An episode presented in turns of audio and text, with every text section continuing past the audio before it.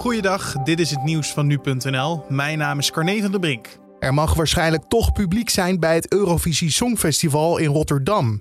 Het wordt een Field Lab testevenement, dat zegt minister Slop tegen de Telegraaf. Daardoor mogen er per show 3.500 mensen aanwezig zijn. En dat is de helft van het aantal mensen dat eigenlijk per show welkom zou zijn. Er komen 9 shows in totaal. En omdat het een testevent wordt, is alleen Nederlands publiek welkom. Er is wel een grote maar. Als het aantal coronabesmettingen komende tijd fors stijgt, kan het zijn dat het evenement toch zonder publiek gehouden wordt. Eind april wordt een definitieve beslissing genomen.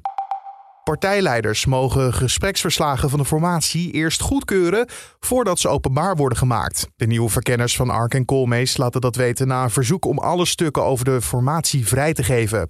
In de Kamer leven veel vragen over de per ongeluk gelekte formatienotities, waarvan de positie van Pieter Omzicht de opvallendste is. Daarom willen partijen dat alle notities openbaar worden gemaakt. Ik wil gewoon alle stukken en met een streep onder alle. En volgens mij heeft de Kamer een meerderheid ook eerder vandaag gezegd onder alle. Dus geen Rutte-trucjes, alles openbaar. Als een partijleider iets ziet wat niet klopt, kan een passage worden weggelaten. Dat kunnen ze voor 11 uur doen en dan begint het debat dan echt over de mislukte verkenning.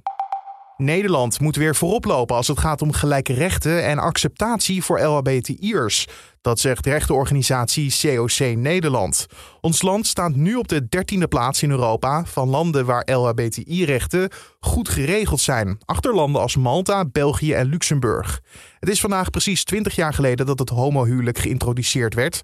Toch krijgen volgens COC nog altijd veel LHBTI'ers te maken met geweld om wie ze zijn. Zo werd onlangs duidelijk dat er in Nederland scholen zijn die LHBTI'ers actief afwijzen. En het aantal daklozen is voor het eerst in jaren weer gedaald, dat meldt het CBS. Begin vorig jaar telde Nederland ruim 36.000 daklozen. De daling komt vooral omdat er minder jongeren dakloos zijn. Mensen met een niet-westerse migratieachtergrond hebben juist steeds vaker geen vaste slaapplek. Deze groep daklozen is sinds 2009 drie keer groter geworden. Het is niet bekend eh, wat het effect van de coronacrisis heeft gehad op het aantal daklozen, omdat de cijfers van januari 2020 voor dit onderzoek zijn gebruikt. En tot zover de nieuwsupdate van nu.nl.